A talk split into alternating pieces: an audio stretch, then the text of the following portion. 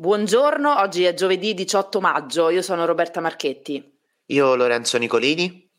Comune e Regione al lavoro per rivedere le regole su ZTL fascia verde, spunta l'ipotesi move-in, vediamo di cosa si tratta in questa puntata e parliamo di emergenza abitativa perché il Campidoglio ha approvato un piano per garantire a tutti una casa. Stop ai mini market in centro per tre anni, ma i residenti sono contrari alla delibera. Ci spostiamo poi al San Camillo dove un paziente inoperabile è stato salvato dal tumore al pancreas grazie alla radioterapia interna. Nuovo blitz di ultima generazione, ieri gli attivisti si sono calati dal ponte delle valli che affaccia sulla tangenziale est. L'associazione Pro Vita e Famiglia invece ha tappezzato la città di manifesti contro l'utero in affitto. Il comune ha chiesto la rimozione. Roma Today, la rassegna stampa di Roma Today con Roberta Marchetti e Lorenzo Nicolini. Iniziamo con la cronaca. Una tragedia si è verificata ieri, poco dopo le quattro e mezzo del pomeriggio, nei pressi della stazione ferroviaria di Tivoli, vicino Roma. Un uomo di 48 anni è morto investito da un treno della linea Roma-Tivoli, appunto, ma eh, la cosa particolare è che la vittima stava litigando con un'altra persona. Poco prima, infatti, secondo quanto è emerso dalle indagini della polizia, i due si stavano lanciando dei sassi, poi sono fuggiti verso la massicciata, stavano scappando lungo la linea ferroviaria quando è arrivato appunto un treno e ne ha investito uno. L'uomo di 48 anni è morto sul colpo. La polizia indaga per ricostruire la dinamica del sinistro mortale. Voltiamo pagina, stop ai mini market in centro per tre anni, ma i residenti sono contro la delibera. Eh, il commercio torna al centro dell'agenda capitolina, non senza polemiche, via libera ai laboratori artigianali con regole più stringenti, eh, ma gli abitanti del centro sono sul piede di guerra perché temono un proliferare incontrollato di pizzerie a taglio, paninerie, venditori di kebab, gelaterie e, e simili. Il 31 maggio infatti scade una delibera che impediva per tre anni l'apertura di nuove attività di questo tipo nel centro storico. Eh sì Roberta, perché poi la polemica sta proprio qui. Da una parte c'è l'amministrazione che ha redatto questa nuova delibera, dall'altra ci sono i residenti che invece eh, sono un po' contro, anche perché la nuova proposta, pur regolamentando la caratteristica eh, di alcune attività, eh, propone anche il divieto di apertura per, altri, eh, per altre attività di vicinato eh, per appunto come sottolineavi tu per tre anni. Eh, di fatto secondo i residenti eh, libera eh, l'artigianato alimentare. Quindi insomma ci sarebbe eh, ci potrebbe essere meglio un fiorire di paninerie di kebaberie e, e, e simili eh, che di fatto potrebbero dare un colpo di grazia, secondo appunto i residenti del centro storico, alle attività eh, che già ci sono lì eh, una insomma, deregulation che eh, appunto viene fortemente contestata da tutti gli abitanti che sul tema hanno già scritto una lettera proprio al sindaco Gualtieri e all'assessorato produttive, quello di Monica Lucarelli.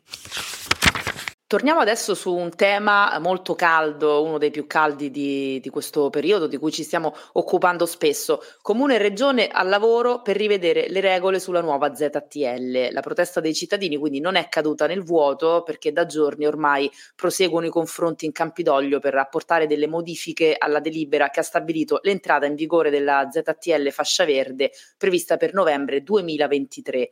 Il provvedimento rischia di avere un forte impatto soprattutto sulle fasce più deboli che non hanno possibilità di comprare una nuova macchina e le istituzioni stanno cercando di arrivare a una proposta a stretto giro. Eh, sostanzialmente sono tre le proposte al vaglio. La prima è far slittare di un anno lo, lo stop alla circolazione dei diesel Euro 4, questo significa quindi altri 12 mesi di respiro per i cittadini, ma di fatto è un rimandare il problema. Un'altra ipotesi invece è l'accesso controllato alla ZTL con un pacchetto di carnet che permettono un numero limitato di ingressi nella fascia verde. Oppure si pensa al sistema Move-in che è già in vigore in altre regioni come Lombardia ed Emilia-Romagna. Ecco, ma che cos'è il Move-in? La sigla sta per monitoraggio veicoli inquinanti. È appunto un sistema di monitoraggio eh, che eh, serve per eh, perimetrare di fatto i soggetti a limitazione alla circolazione. In pratica viene installata una scatola nera nelle auto proprio per rilevare le percorrenze reali attraverso un collegamento satellitare. E così i proprietari possono chiedere una deroga in base all'effettivo uso del veicolo. In sostanza, chi è installato la scatola nera non è soggetto ai blocchi orari e giornalieri, ma viene monitorato attraverso appunto il conteggio totale dei chilometri percorsi in qualsiasi fascia oraria. Chiaramente il tutto dentro un tetto massimo di chilometri che viene stabilito in base alla tipologia della classe ambientale del veicolo.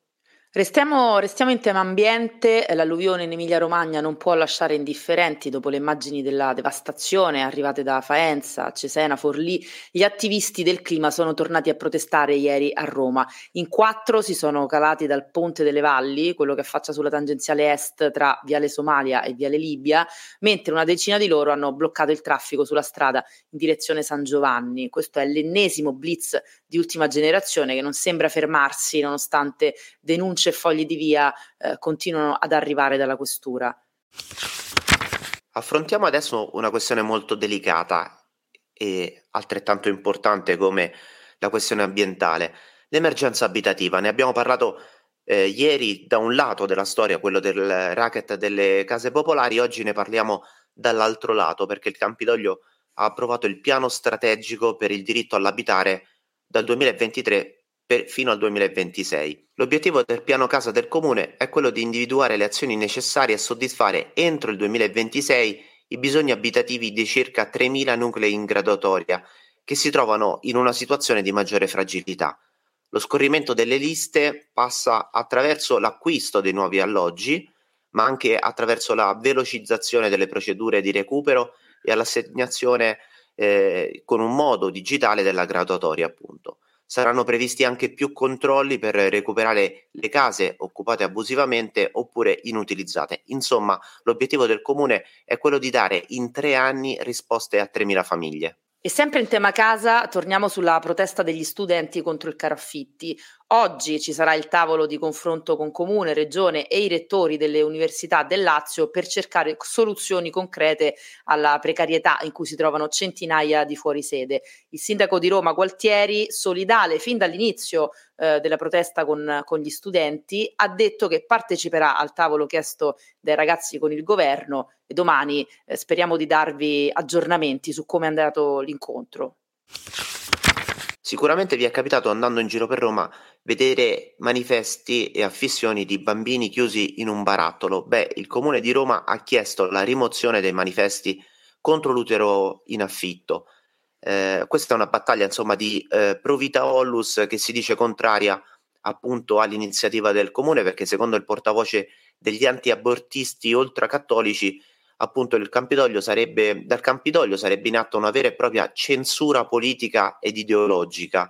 Eh, la campagna contro l'utero in affitto, iniziata ormai da settimane nella capitale, secondo appunto gli antiabortisti, è una campagna lecita. Ecco perché l'associazione, come è successo anche negli anni scorsi, continua a tappezzare la città di cartelloni che rappresentano un neonato appunto dentro un barattolo, questo per evidenziare la mh, contrarietà alla pratica che permette alle coppie o ai singoli etero o ai singoli omosessuali di avere figli di fatto, secondo loro, appaltando, cito te- testualmente, la eh, procreazione e la gestazione. Il comune appunto vorrebbe eliminare questi manifesti.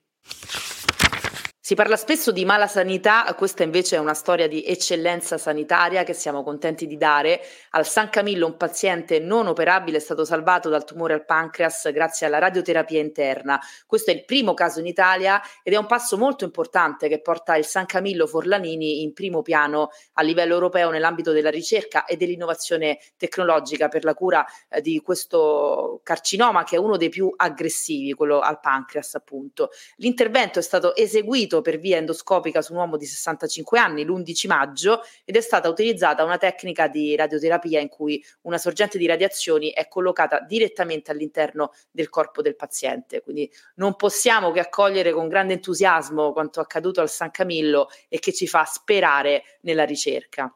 Chiudiamo adesso parlando di una coppia romana, o meglio, romana lei, milanese lui, ma ormai romano d'adozione, vivono nel centro storico e non è difficile incontrarli a spasso con il loro Cavalier King. Sto parlando di Enrico Mentana e Francesca Fagnani. In un'intervista a Vanity Fair, Francesca Fagnani, che è sempre molto riservata sulla sua vita privata e soprattutto sulla vita di coppia, ha svelato un retroscena molto divertente sul primo bacio con Mentana. Ora, io immaginavo qualcosa di scenografico, di intellettualmente elevato, che ne so, all'opera o dopo un reading di poesie, e invece no, è avvenuto in modo molto più eh, semplice, quasi banale, oserei dire. Il primo bacio gliel'ha dato lui e gliel'ha dato in ascensore. Fu inaspettato, ha detto Francesca Fagnani, e non facciamo fatica a crederle. E quindi con lo slancio d'amore di, di Enrico Mentana Tirana in ascensore possiamo chiudere questa puntata, direi.